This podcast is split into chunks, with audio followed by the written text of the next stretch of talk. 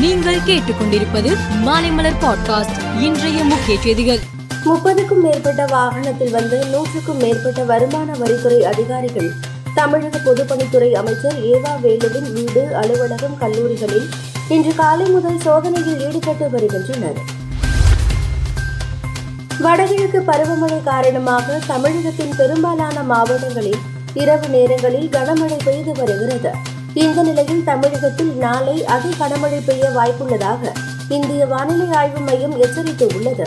குறிப்பாக திண்டுக்கல் தேனி மாவட்டங்களில் அதி கனமழை பெய்ய வாய்ப்புள்ளது என ஆரஞ்சு எச்சரிக்கை விடுத்துள்ளது.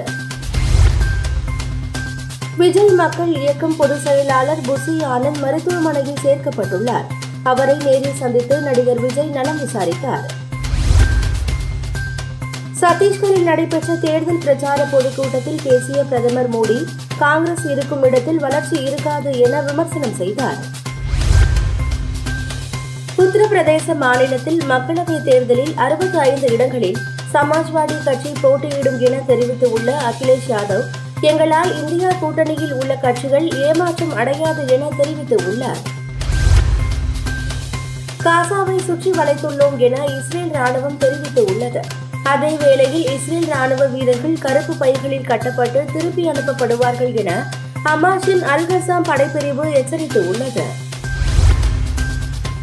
மும்பை வான்கடை மைதானத்தில் நேற்று நடைபெற்ற ஆட்டத்தில் இலங்கையை ஐம்பத்து ஐந்து ரன்னில் சுருட்டி இந்தியா அபார வெற்றி பெற்றது. முகமது ஷமி ஐந்து விக்கெட்டும் முகமது சிராஜ் மூன்று விக்கெட்டும் சாய்த்தனர்.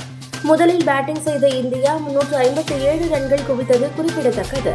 இந்த வெற்றியின் மூலம் புள்ளிகள் பட்டியலில் முதல் இடம் பிடித்ததோடு முதல் அணியாக அரையிறுதிக்கு முன்னேறியுள்ளது. மேலும் செய்திகளுக்கு மாலை மலர் பாட்காஸ்டை பாருங்கள்.